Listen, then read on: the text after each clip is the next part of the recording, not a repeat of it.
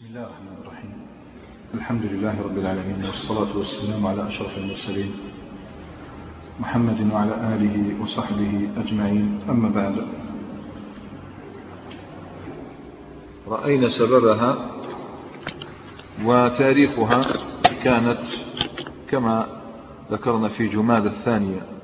وتم نصر الله تعالى تم نصر الله وأخزى الله تعالى أعداءه حيث كانت هذه المعركة بقدر ما كانت تحويه من مخاوف كان فيها خوف عظيم حتى صلى رسول الله عليه الصلاة والسلام ذلك اليوم صلاة الخوف مرتين أو أكثر.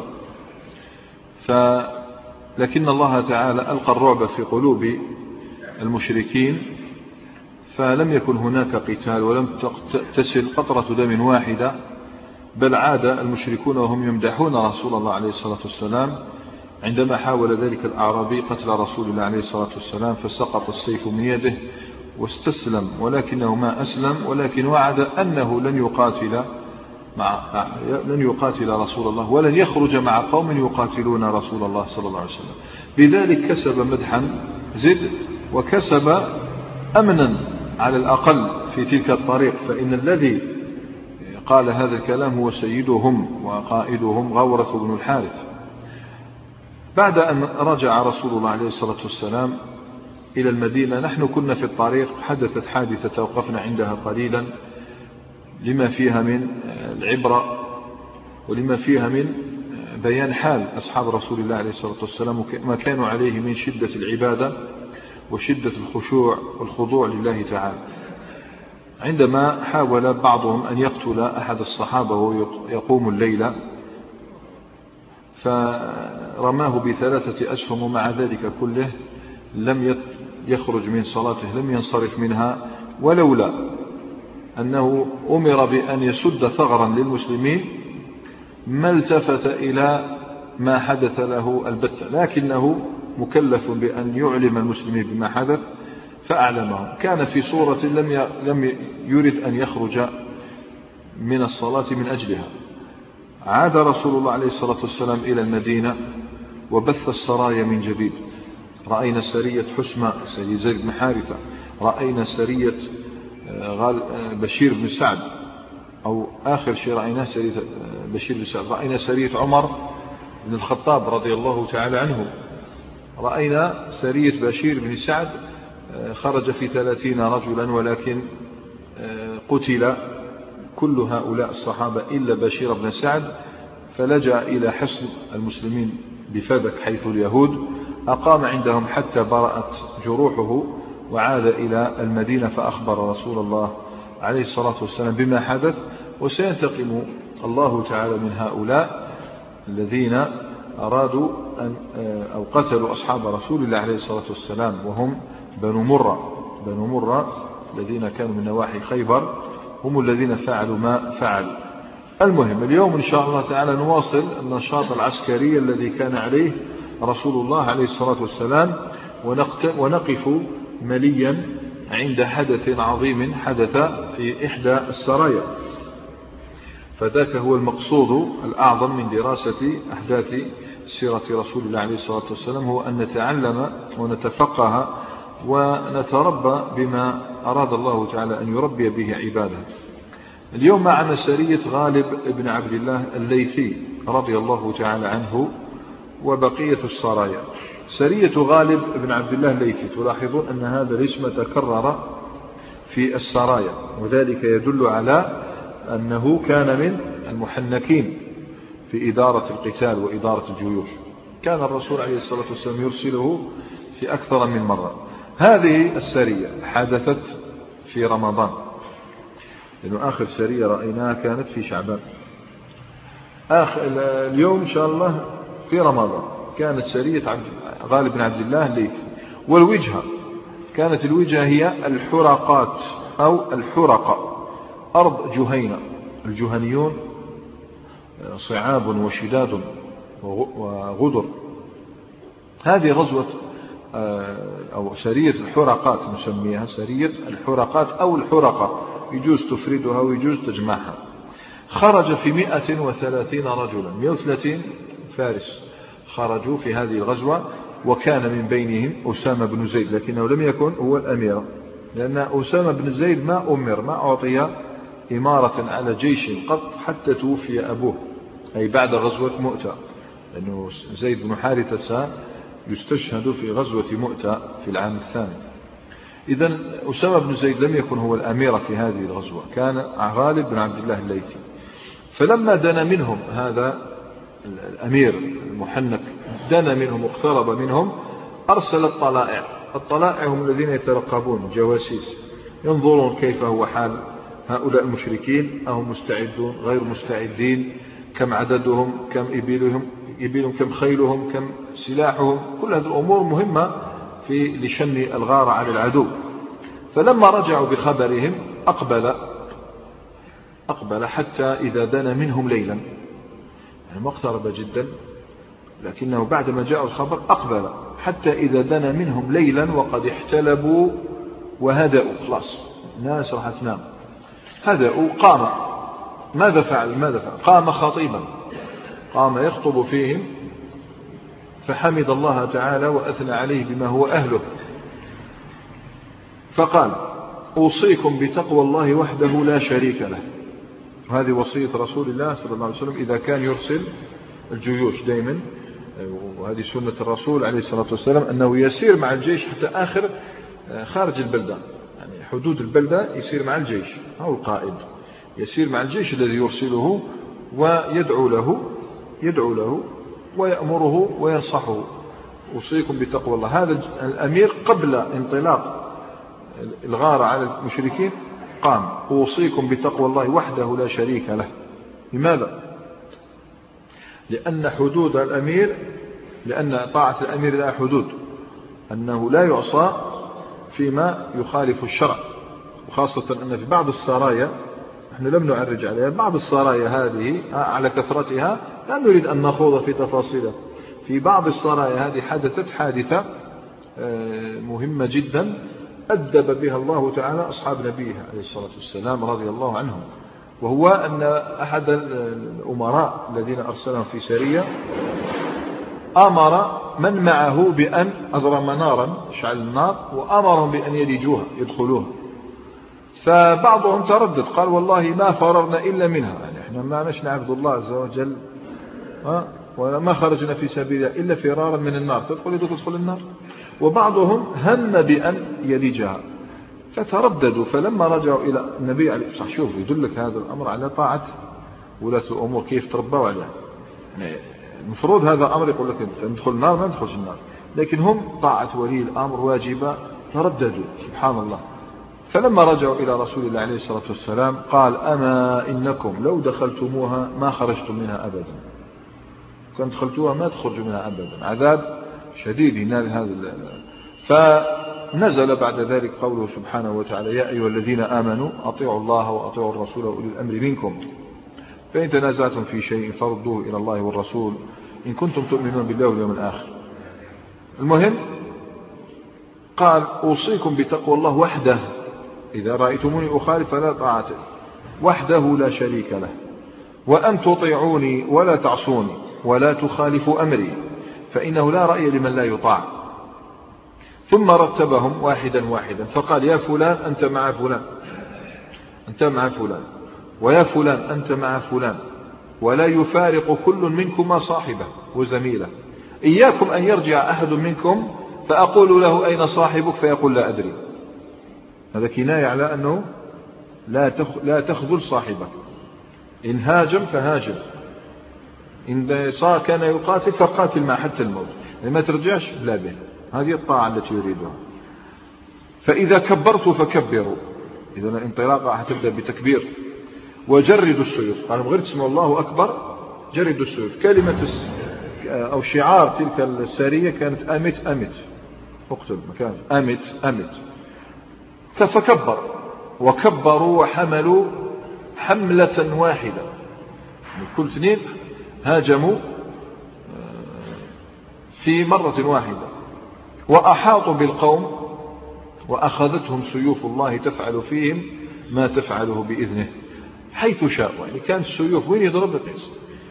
كانوا يعني فتكوا بهم وأكثروا فيهم القتل وكان الشيعان كما ذكرت أمت أمت. فنصرهم الله سبحانه. واستاقوا من النعم, من النعم والشياه والنساء والذرية. يعني جابوا آه، بعير آه، إبلا وشياها ونساء وذرية. وكانت شوف شوف العدد آه، الغنائم في هذه السرية كان كان عددها كبيرا. كان سهم كل واحد منهم عشرة عشرة أبعرة. عشرة عشرة من الإبل. وهذا لا شك أنه عدد لا بأس به.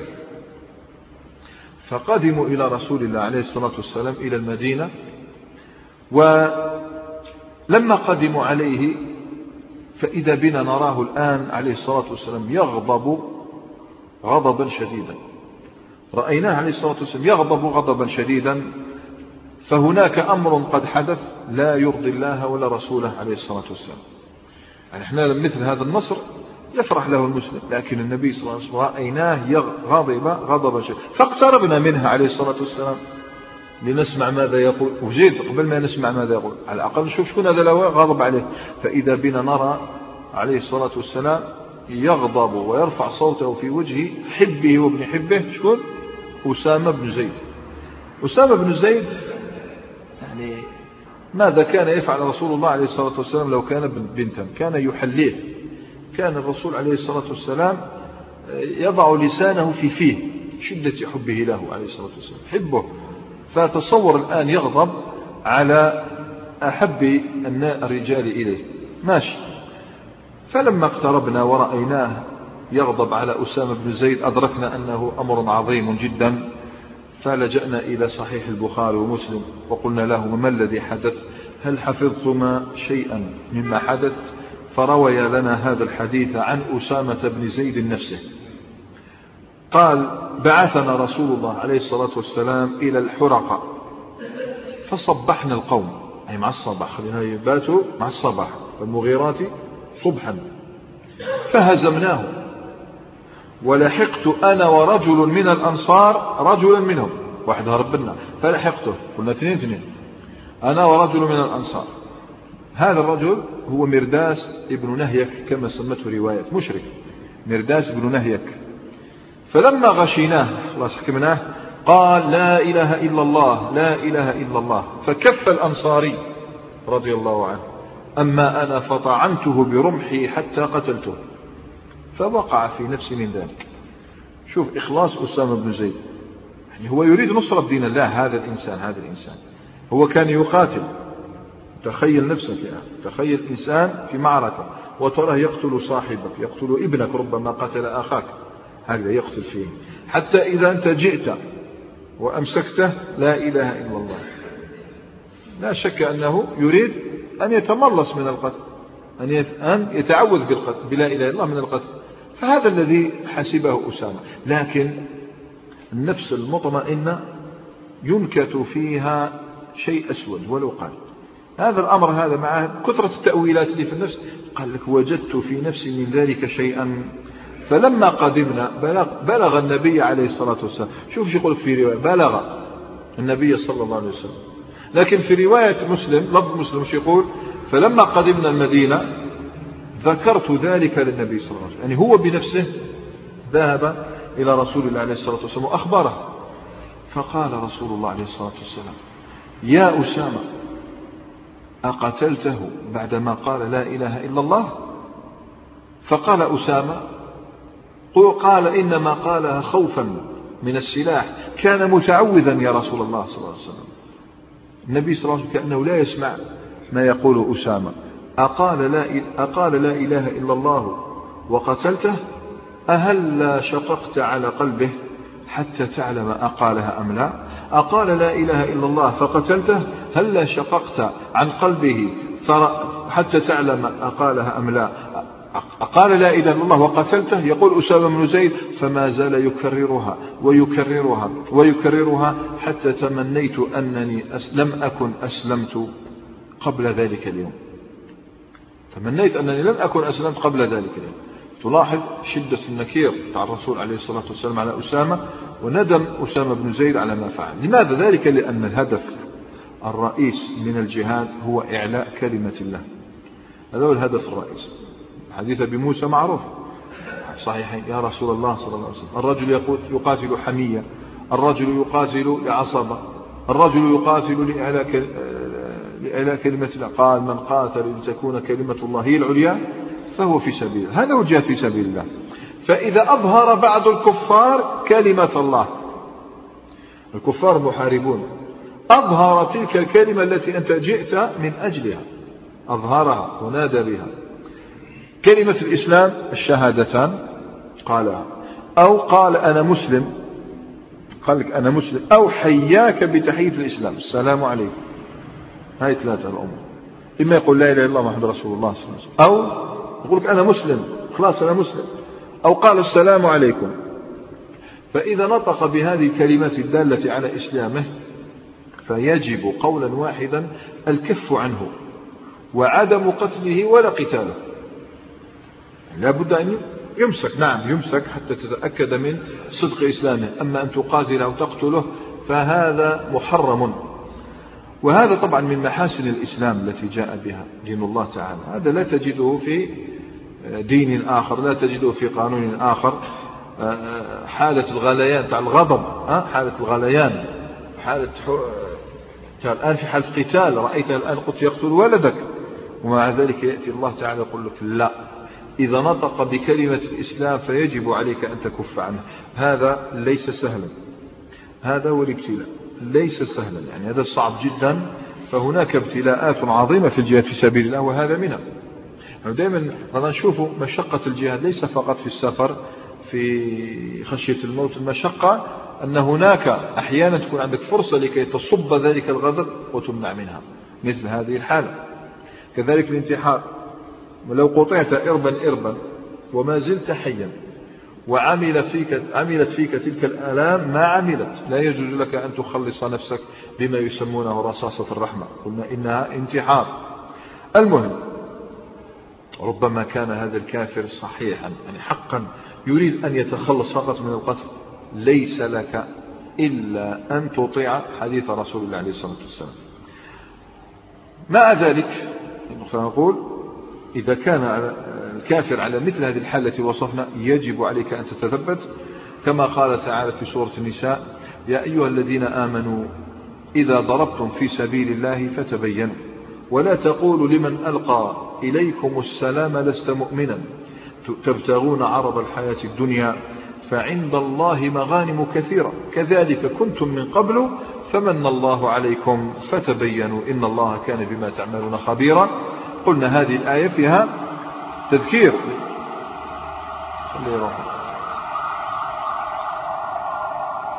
هذا ثاني. مشغول عنده شغل. في الآية قلنا هذه تذكير للمؤمنين. تذكير عظيم للمؤمنين. بأنك الآن أنت تستبعد أن يؤمن من قلبه. قال كذلك كنتم من قبل. كان الناس يستبعدون منك أن تتوب. كان الناس يستبعدون منك أن تهدى. كان الناس يستبعدون منك أن تؤمن. ومع ذلك هداك الله حتى آمنت واهتديت. فكذلك كنتم من قبل فمن الله عليكم. إذا لا يجوز للمسلم أن يتأول مهما كانت الأسباب. أنما يفعله الكافر من تصريح بالشهادتين أنه يفعله اتقاء القتل. لماذا؟ ذلك لأن الهداية بيده سبحانه. لا تدري. لأن الهداية بيده سبحانه وتعالى إنك لا تهدي من أحببت ولكن الله يهدي من يشاء. روى البخاري ومسلم من حديث ابن عباس قال ولا تقول لمن ألقى إليكم السلام لست مؤمنا؟ قال ابن عباس كان رجل في غنيمة. الغنيمة هي الغنم الصغيرة. كان رجل في غنيمة له. فلحقه المسلمون كان يرعى الغنم فلحقه المسلمون.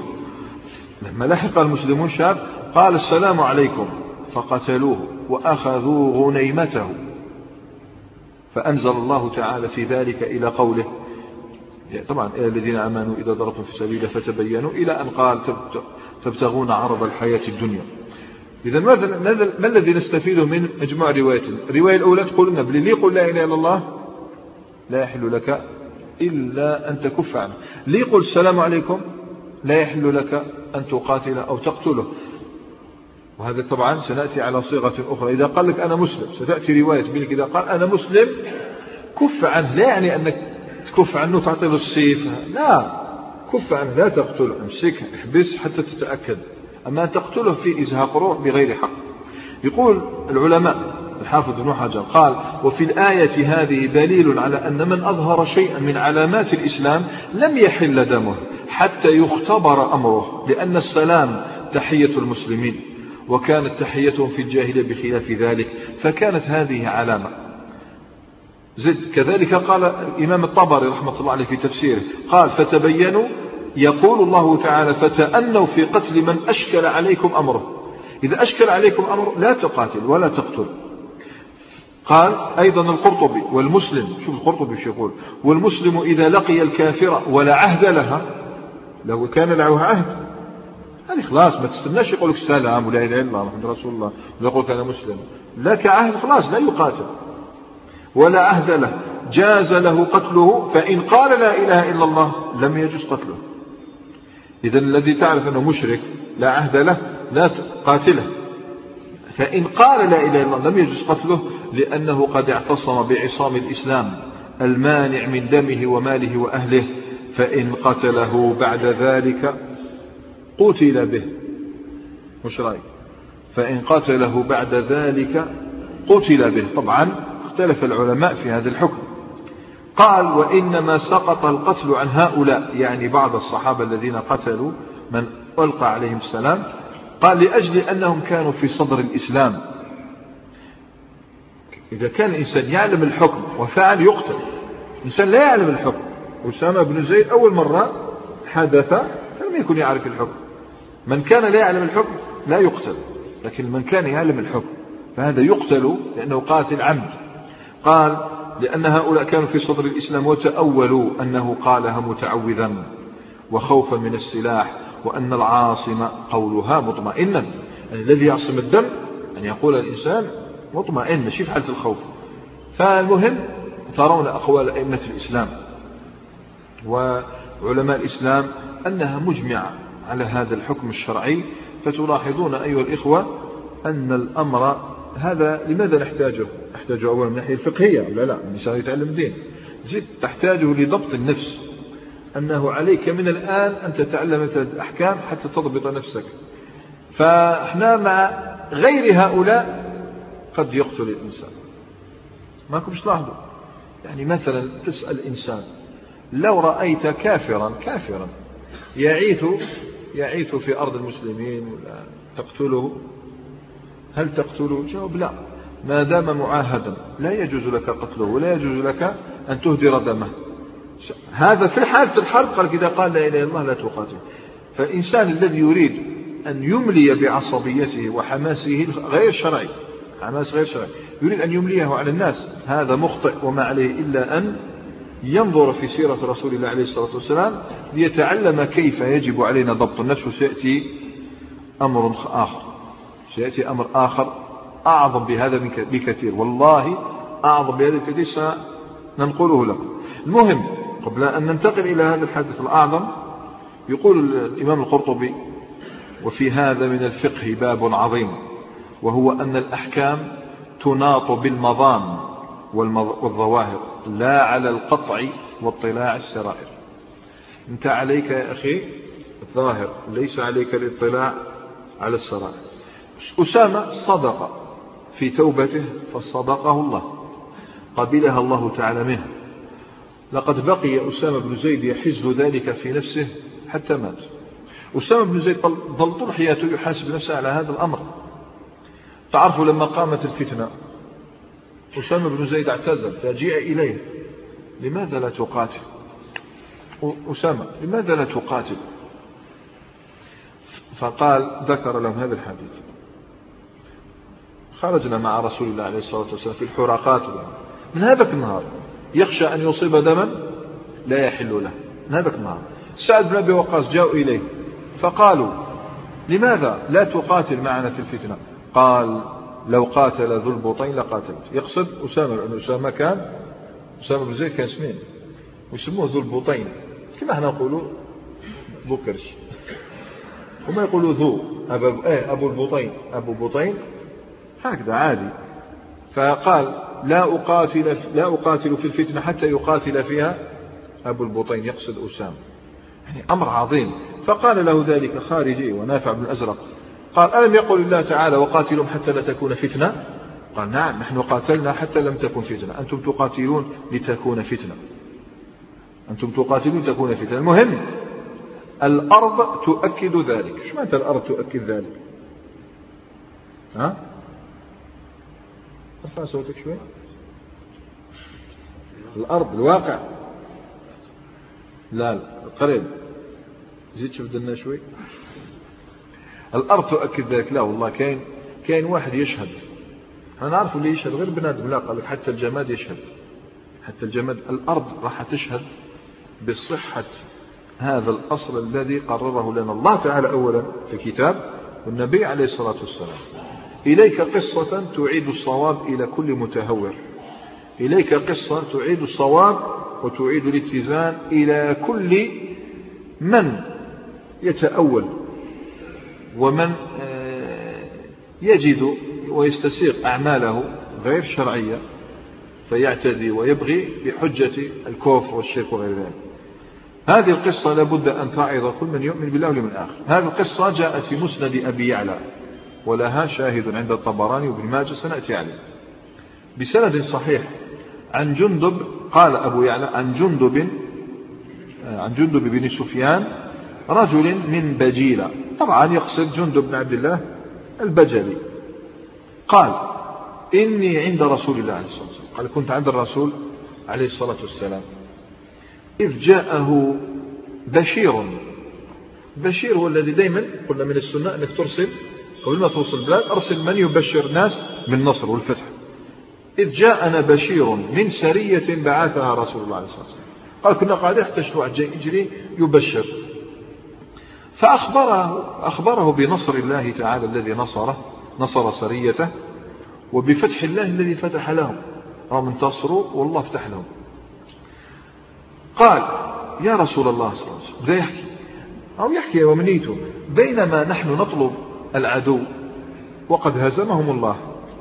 إذ لحقت رجلا بالسيف. فلما أحس أن السيف قد واقعه التفت وهو يسعى. إذا التفت وهو يجري. فقال إني مسلم إني مسلم. هذه سنة اللفظة الثالث إني مسلم إني مسلم. قال فقتلته. وإنما كان يا نبي الله متعوذا. وهو يحكي صادق جاد. إنما كان متعوذا. فقال عليه الصلاة والسلام ما؟ هلا شققت على قلبه فنظرت صادق هو أو كاذب؟ الصحابي هذا أخذ الكلام على ظاهره فقال لو شققت عن قلبه ما كانوا يعلمني القلب. شو راح يقول لي القلب؟ هذا صح يعني شقال ما كان يعلمني القلب. هل قلبه إلا مضغة من لحم؟ مسكين نية. هل قلبه إلا مضغة؟ إيه طبعا نية مسكين هل قلبه إلا مضغة من لحم؟ فالرسول عليه الصلاة والسلام قال إذا شوف سبحان هذه حكمة شوف. نخلص لك كاع واش دراهم التذاكر روح شوف لي واحد يتكلم هذا. قال فأنت قتلته. فأنت قال قتلته. لا ما في قلبه علمت ولا لسانه صدقت. فهمتوها؟ ها؟ ما فهمتوهاش ما ما أنا ما فهمتهاش؟ طبعا خمن سبحان الله. شوف شوف جيدا. أو قال لك إني مسلم إني مسلم. آه ما هو صادق أو كاذب. شق على قلبه. آه القلب ما نقدرش نعرف وش فيه.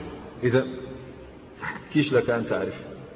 لا اللسان صدق ولا القلب يمكن يمكن أن يخبرك. إذا شو العمل القلب الآن هو ما تراه أمامك. شو قالوا؟ أقتلته. اللسان تاعو حبيت تصدقه والقلب تاعو ما قدرت تفتحه باش تعرف إلى مؤمن. كيف لك أن تعرف أنه مؤمن؟ إذا اللي يقولوا كيف يمكنك أن تطلع على أنه يريد فقط التعود تجزم لي تقدر تجزم بأنه الآن قالها متعوذا ولم يقلها صادقا. تقدر تجزم أقول. تجزم. لا أستطيع أن أجزم. ليس أو قال لك هو ما آمنتوش. في قلبه لا أستطيع أن أطلع عليه. إذا فما الحكم إذا بقى حل واحد هو أن ترفع يدك عنه وتكون. كلام تاع النبي عليه الصلاة والسلام في قمة البلاغة. فالصحابي فهم أنا وش قلت لكم فقال يا رسول الله صلى الله عليه وسلم استغفر لي استغفر لي. فقال عليه الصلاة والسلام لا أستغفر لك لا أستغفر لك. هذه لمن يقولها هذه عادة جزاكم الله لمن يقولها استغفر الله ما تستغفر الله من تستغفر من سبعين مرة فلا المنافقون قالوا لا أستغفر لك. ربما. ما تدري. المنافقون يحسنون الكلام. فدفنوه مات. مات الرجل بعد أيام. جاءت تأتي رواية يقول لك لبث يسيرا أيام قليلة. فدفنوه. فأصبح على وجه الأرض ثلاث مرات. دفنوه حطوه في الأرض. لفظته الأرض. لفظته. الأرض رماته. ثلاث مرات ويتسر ويتلفظه الأرض. فلما رأى ذلك قومه استحيوا وخزوا أي أصابهم خزي مما لقي. شو فحملوه فألقوه في شعب من تلك الشعاب رماوه طبعا سيأتي رواية أخرى تفسر. هل هو منافق؟ هي مسابقة أسارية هل هو منافق؟ يحتمل. هل كان من المرائين؟ مو بالضرورة يكون منافق. ربما يكون مسلم ما شاء الله. شنو؟ مرائن ربما كاش ما غل. يمكن لا في احتمالات عدة. كل دوك تقول لنا ما تقولناش جاء عن النبي صلى الله عليه وسلم. جاءنا عنه. ما يبين حاله. وكان في تفسيره عليه الصلاة والسلام شيء يعيد الأمل لذلك الفارس. قاعد قلت الحمد لله. الصح يغيظك هذا الفارس. روى ابن ماجه والطبراني في معجمه الكبير عن عمران بن حسين. عمران بن حسين كان حاضرها. اشفع لها وحدثنا. قال شهدت رسول الله صلى الله عليه وسلم وقد بعث جيشا من المسلمين إلى المشركين. بعث جيشا من المسلمين إلى المشركين. فلما لقوهم قاتلوهم قتالا شديدا. قتال عجيب. فمنحوهم أكتافهم. إيش معنى منحوهم أكتافهم؟ ولوهم الأدبار. هربوا منحوهم أكتافهم. فحمل رجل على رجل من المشركين بالرمح. عقابه فلما غشيه قال أشهد أن لا إله إلا الله إني مسلم. فطعنه حتى قتله. فطعنه حتى قتله. يمكن أسلم صح ولا لا؟ يمكن. يمكن قاعدك ماشي مشرك. ما تعرف أنا أقول لك يعني ما تعرف قال ماشي مشرك. قد يقاتل المسلم في صفوف المشركين؟ كرها ولا لا؟ كرها. وفيهم نزلت آية وجوب الهجرة. آية وجوب الهجرة. يعني كان المستضعفون يخرجون مع المشركين. مستضعفون المسلمين يكتمون إيمانهم. فيقتل المسلمون هكذا مع المشركين. توعدهم الله تبارك وتعالى. إن الذين توفاهم ملائكة ظالمي أنفسهم قالوا فيما كنتم؟ قالوا كنا مستضعفين في الأرض. لا أسباب نزول هذه مش الوحدة ماشي. هذا ربما يكون مسلم مستضعف ربما كان محقا بإسلامه. ربما كان يريد مقتنع بالإسلام مقتنع لكن متردد. فأسلم في تلك اللحظة. فقال لا إله إلا الله إني مسلم إني مسلم. فطعن قال فطعنه فقتله. فأتى ذلك الرجل رسول الله صلى الله عليه وسلم فقال يا رسول الله صلى الله عليه وسلم إني أذنبت فاستغفر لي. إني أذنبت طبعا هذا اختصر. إني أذنبت فاستغفر لي. قال وما الذي صنعت؟ ما الذي صنعت؟ فأخبره بالذي صنع. قال له عليه الصلاة والسلام فهلا شققت عن بطنه؟ فعلمت ما في قلبه؟ قال يا رسول الله صلى الله عليه وسلم. لو شققت بطنه لكنت أعلم ما في قلبه. أنا لو كان حليت البطن بتاعه وخرج القلب ما أعرف. أخذ الظاهر فقال فلا أنت قبلت ما تكلم به ولا أنت تعلم ما في قلبه. فقال فسكت عنه رسول الله عليه الصلاة والسلام. قال عمران فلم يلبث إلا يسيرا حتى مات. فدفناه شوف منيح فدفناه فأصبح على ظهر الأرض. خرج. فقلنا لعل عدوا نبشه العدو نبش نبش القبور يعني إخراج. فدفناه مرة ثانية. ثم أمرنا غلمانا غلماننا يحرسونه العبيد والخدم يحرسوه.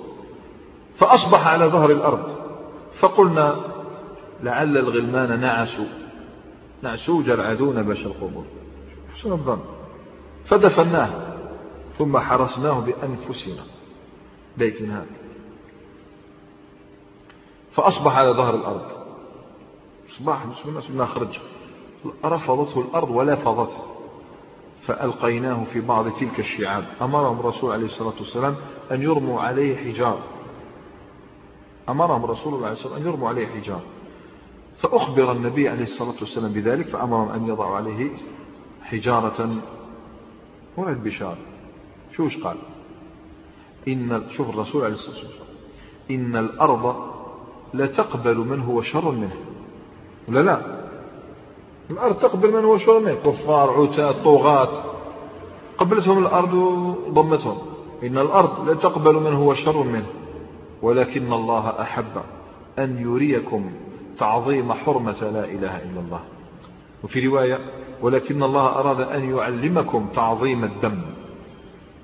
هذا الشيء ماشي على جال هو ماشي من يعلم أخطأ. إيه صح. بصح أراد الله أن يعلمكم تعظيم الدم. عظموا الدم. هذه النفس البشرية لا بد أن تعظم.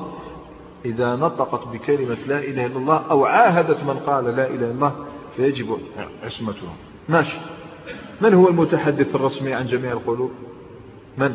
الوحي. المتحدث الرسمي عن القلب هو الوحي. إذا قال لك فلان منافق منافق. فيه كذا فيه كذا. الوحي فقط. والوحي فقط.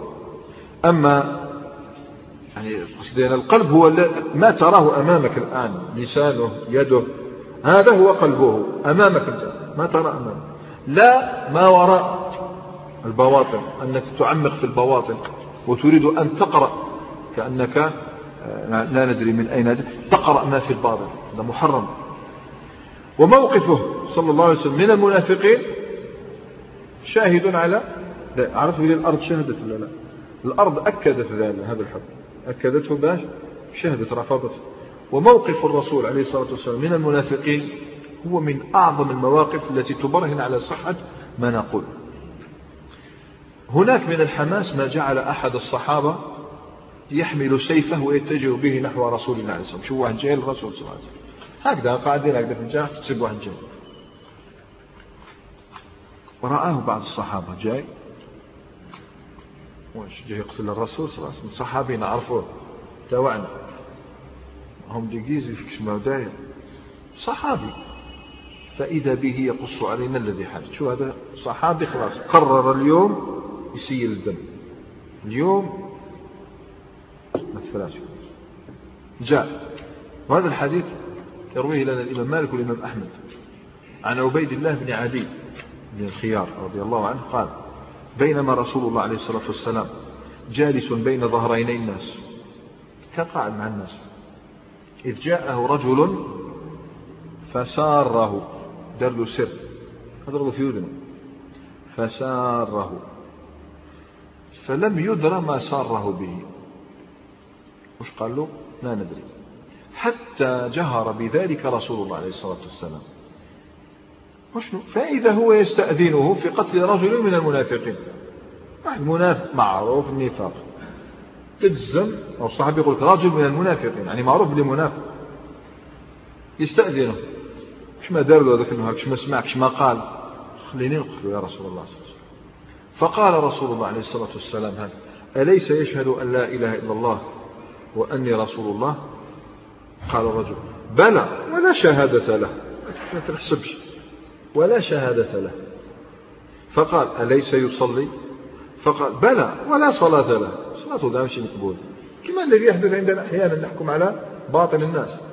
فقال عليه الصلاة والسلام أليس يصلي؟ قال بلى ولا صلاة له. قال أولئك الذين الذين نهاني الله عنهم. شو لك النص؟ أولئك الذين نهاني الله عنهم أي أهل الصلاة الذين يشهدون أن لا إله إلا الله محمد رسول الله. الإنسان لابد. أنا أسألك الآن هل هناك شيء فوق المنافقين؟ أبدا. هل هناك شيء فوق من يتلفظون بأبشع الألفاظ ويعملون أفظع الأفعال؟ هل هناك أعظم ممن قال ووصفهم الله تعالى بأنهم في الدرك الأسفل من النار؟ ليس هناك شيء إلا شيء واحد وهو أن المسلم غير معني بأن ينقب عن القلوب. اترك القلوب لخالقها لا تقل يزعم ويزعم ويتظاهر. عامله بالظاهر.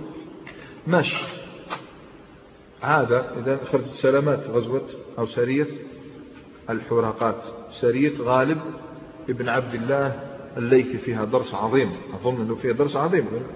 ماشي. سرية أخرى سرية عبد الله بن رواحة باختصار نتحدث عنهم عنها لأنه ما فيها شيء كبير. سرية عبد الله بن رواحة كانت في شهر شوال. وأنا بدينا نقرب لوين عمرة القضاء. عمرة القضاء جاي في ذي القعدة. في شوال. والوجهة خيبر. الوجهة إلى خيبر. خرج عبد الله بن رواحة في ثلاثين راكبا. ثلاثين راكب. وذلك لرد من تبقى من أعراب غطفان. فقتلوه يعني تعرفوا أن غطفان بدأت تهدأ. بدأت تهدأ. بقوا غير شرذمة من هنا ثلاثون من هنا أربعون. من هنا مئة من هنا مئتان. يريدون أحيانا أن يثيروا البلبلة والفتنة في الجزيرة العربية. أرسل إليهم عبد الله بن رواحة شاعر رسول الله عليه الصلاة والسلام فقتلوه في قريب الخيبر. سرية بشير بن سعد. بشير بن سعد اللي تركناه مسكين؟ في المجلس الأخير تركناه في فدك في حسن حصون اليهود يعالج. هذا الآن الحمد لله عوفي فأرسله رسول الله عليه الصلاة والسلام على سرية أيضا في شهر شوال. والوجهة كانت إلى يمن وجبار مكانين. خرج في ثلاثمائة رجل ثلاثمائة رجل للقاء جمع كبير من فزارة. رقا من قبائل غطفان من فزارة وقبيلة عذرة. قبيلة عذرة التي ينسب إليها قيس العذري الملوح قيس بن الملوح. بنو عذرة معروفون. هؤلاء جمعوا وألبوا الناس جمعوهم يريدون أن يغزوا المدينة. سمعوا برد شوف الرسول صلى الله عليه وسلم يسمع بالبداوي يتجمعوا راح. بعد. يلا 300 راكب. فلما بلغ طبعا كانوا يسيرون بالليل ويختفون بالنهار.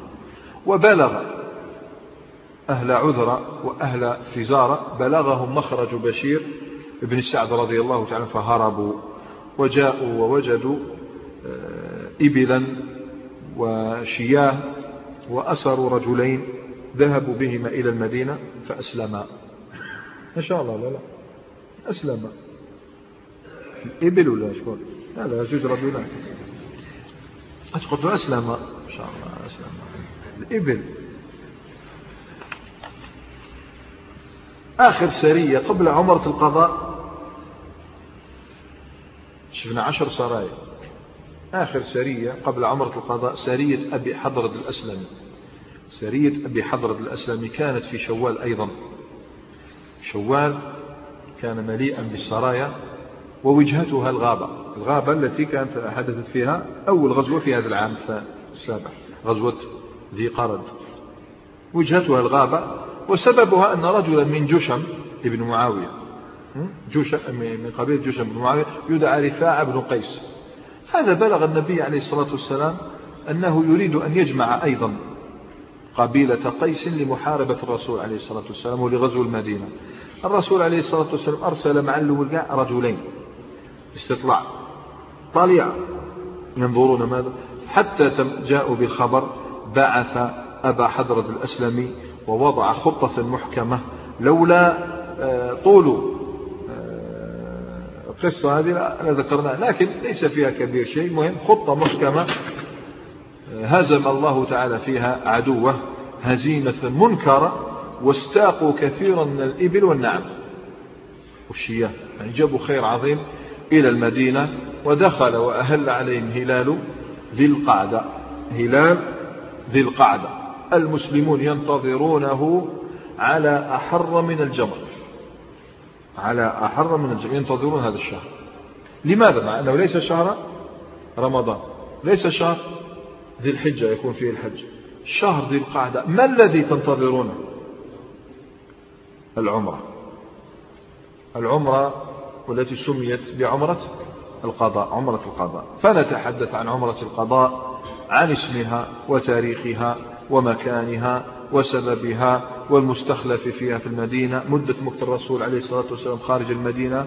زد حامل لوائها حامل لواء شكون خايف في الفخ. حامل لواء المشركين. عدد قوة المسلمين عدد قوة المشركين. ونتيجة هذه الغزوة. الغزوة ليس بالضرورة أن يحدث فيها قتال. الغزوة هي خروج جيش على رأسه رسول الله عليه الصلاة والسلام. السرية خروج جيش ليس فيه رسول الله عليه الصلاة والسلام. مهم يخرج الجيش. خرج الجيش مسلحا إن حدث قتال نقاتل هذه الغزوة اسمها عمرة القضاء. لماذا سميت بعمرة القضاء؟ أي هي العمرة البديلة البديلة عن عمرتهم التي صدوا عنها ومنعوا منها في العام السادس. شفنا ذلك الوجع الذي اعتصر قلوب النبي صلى الله عليه وسلم وأصحابه. شيء يعني عظيم. مشوا وشفنا شحال مشوا مسافة طويلة زد. مشوا بين الشعاب. مشوا في مكان صعب لا يستطيع أحد أن يسير عليه حتى دعا رسول الله عليه الصلاة والسلام. من اجتاز الثانية المرار غفر الله له. مع ذلك يلحقوا قالوا ما تعتمروش. فأحصروا. المهم الحكم الشرعي من أحصر يجب عليه دم زد وأن يعتمر من قابل يقضيه الأمجد. فهم ذبحوا كما رأينا كل ذبح هدية وجاء الوقت ليقضوا ها يقضوا العمرة. فلذلك سميت عمرة القضاء. تاريخها كما ذكرنا في شهر ذي القعدة من العام السابع. في شهر ذي القعدة من العام السابع ومكانها مكة. مكة تبعد عن مدينة ب 450 كيلومتر. اليوم على الطريق السريع على الطريق السريع 420 كيلومتر. على الطريق السريع 420 كيلومتر. وقديما كان يستغرق الإنسان باش يذهب من مكة المدينة قرابة ثلاثة أسابيع. قرابة ثلاثة أسابيع تتمشي. راكب راكب. مش على رجليك. على رجليك ما توصلش. على الإبل على تسير ثلاث قرابة بين أسبوعين ثلاثة أسابيع. صعب والله صعب. المهم هذا تاريخها مكانها سببها معروف. كان من الأمور العظيمة التي نتجت من الآثار العظيمة التي نتجت من صلح الحديبية والميثاق الذي حدث بين رسول الله عليه الصلاة والسلام والمشركين هو أن يرجع المسلمون عامهم ذاك وأن يعودوا فيؤدوا عمرتهم في العام القابل والسيوف في قرابها. قال في البند السابع قالوا في البند السابع ذكرين البنود؟ البند السابع يتضمن وأنك ترجع عنا عامنا هذا فلا تدخل علينا مكة إلا والسيوف في أغمادها وقرابها. قلنا هذا نصر لا لا؟ خش من قبل كان يقول والله لن يدخلها أبدا. اليوم تدخلها العام الجاي. فهم. متى؟ إحنا نخرج طبعا دكتور هما خرجوا صح؟ كان ذلك كسبا عظيما للمسلمين. ما خسروا شيئا إلا أن ذبحوا هديا. ذبحوا هذا وش خسروا؟ معليش نخسر نخسر ناقة ولا شاة ونعتمر عام جاي معليش. فالمهم كان كسبا عظيما. والمسلمون استعدوا لهذه العمرة عاما كاملا. والمعنويات تاعهم راهي مرتفعة شوف راهي في قمة وأعلى ارتفاع. علاش؟ خيبر فتحوها. موراها في أيام تلك الأيام. خيبر فدك. وادي القرى تيماء الخير راهو يجي للمدينة. الخير راهو يأتي للمدينة. ماشي. زد المهاجرون. تاع الحبشة. اللي كانوا في الحبشة جاوا الأشعريون جاوا مع المهاجرين. زد إسلام عمرو بن العاص خالد بن الوليد. وعثمان بن طلحة. قارن جد إرسال الرسائل إلى الملوك وجبابرة الأرض وإسلام بعضهم. شفنا شحال أسلموا. أسلموا أربعة أو خمسة من الملوك. أسلموا خمسة من الملوك. أرسل إلى تسعة. تسعة بقى واحد هدد. كاشف راح ما عرف الناس كاع تحوس عليه في التاريخ ما تصيبوش. دابا إحنا ذكرناها هكذا قبل أما المشركون مشركون هكذا. راه فهم يعانون قلنا من جد من جدب وفشل في التجارة يعني خفت تجارتهم ذلك العام ويسمعون كل يوم بتعاظم دولة الإسلام. كل يوم تزيد تكبر دولة الإسلام وقوة شوكة الرسول عليه الصلاة والسلام. صارت سمعته عطرا يفوح بجزيرة العرب. وين تروح تسمع لا إله إلا الله محمد رسول الله تسمع أذان ترى الناس يصلون. هذه مقبل؟ آه، كانوا يستروا روحتهم يصلي مختفيا. بل أضحى لا يدخل اليوم في الإسلام ذلك الشاب الذي يقال عنه متهور أو تلك العجوز الشمطاء. التي لا تخسر شيئا. بل صار يدخل الملوك والأمراء والوفود.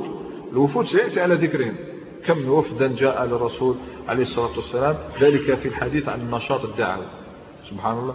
إذا راه يكبر هذا الدين ويعظم وهي قافلة الإيمان تأتي من المدينة تسير ملتزمة بذكر الله وتوحيد الله وطاعة الله ورسوله صلى الله عليه وسلم بالسكينة والهدوء ملتزمة بالشروط لا يدخل أحد مكة إلا والسيوف في قرابها. لن يخالف هذا الشرط. واستخلف الرسول عليه الصلاة والسلام على المدينة قبل أن يخرج أبا ذر الغفاري رضي الله تعالى عنه. وطبعا إذا سئلت عن حامل لواء المسلمين من؟ لا يجوز لك أن تقول حامل لواء المسلمين لأنهم خرجوا في عمرة. عمرة العمرة تقلد الإبل تقلد بالهدي. يقلد الهدي بما يقلد به إشعار الهدي. أما أنك تحمل لواء خارج الحرب الرسول صلى الله عليه وسلم لا يخرج هذا العام للحرب أبدا. إذا ليس هناك حامل لواء المسلمين. المهم العدد ألفان. ألفان دون عد النساء والصبيان. يعني ساعدتك ولما تحسب بالنساء ولما تحسب الصبيان رجال فقط ما يقارب ألفي رجل خرجوا مع رسول الله صلى الله عليه وسلم. إيش من عمرنا السابع. والفتح وقتاش يعني بالك أواخر الثامن تتعجب رمضان. يقول له عشر آلاف دخلوا. ألفين زيدها ثمان آلاف عجيب سبحان الله. هذا نصر عظيم. زد وش مازال وين حبسنا؟ العدد. هو عدد المسلمين. قائد العدو لا شك أبو سفيان بن حرب. سفيان بن حرب في قريش كلها ومكة كلها. مدة مكت الرسول عليه الصلاة والسلام خارج المدينة أكثر من شهر. أكثر من شهر عليه الصلاة والسلام. تصنيف الغزو عسكريا صلح. هذا الخروج بمقتضى الصلح. يريدون العمرة. وما نزل فيها من القرآن هي الآية السابعة والعشرون من سورة الفتح حيث قال سبحانه لقد صدق الله رسوله الرؤيا بالحق. لتدخلن المسجد الحرام. إن شاء الله آمنين. محلقين رؤوسكم ومقصرين. كناية عن العمرة. لا تخافون. فعلم ما لم تعلموا فجعل من دون ذلك فتحا قريبا. نتيجة الغزوة وما حدث فيها لأنه حدثت أشياء ها؟ حدث أشياء في هذا الشهر. حدث أشياء سنراها إن شاء الله. كيف دخل رسول الله عليه الصلاة والسلام مكة؟ أين ذهب المشركون؟ خاطر كنت تدخل مكة تسبح حتى واحد. تحب تشري عفسة جات ما تصيبش. من ما كاشوا حتى واحد ما في مكة. هل ابتلعتهم الأرض عوضا من ذلك الصحابي الذي لفظت خاش الأرض رمات واحد حبت تجبد مكة. وين راهم؟ حوس عليهم. راجعين صيبوهم. حوسوا عندكم يومين ترجع عندنا حد من نهار الحد لازم تصيبوهم اللي ما يصيبهمش ما يجيش. طيب هنا والله أشياء. وتشوف الرسول عليه الصلاة والسلام في تلك الأيام ماذا فعل؟ وكيف عرض على قريش أن يبقى أياما أخرى وترى رسول الله عليه وسلم وهو خارج من يلحق به. يريد شخص أن يلحق بالرسول عليه الصلاة والسلام. هل يأخذه معه أم يتركه؟ هذا سنرى إن شاء الله تعالى لاحقا. وسبحانك اللهم وبحمدك أشهد أن لا إله إلا أنت أستغفرك وأتوب إليك. السلام عليكم.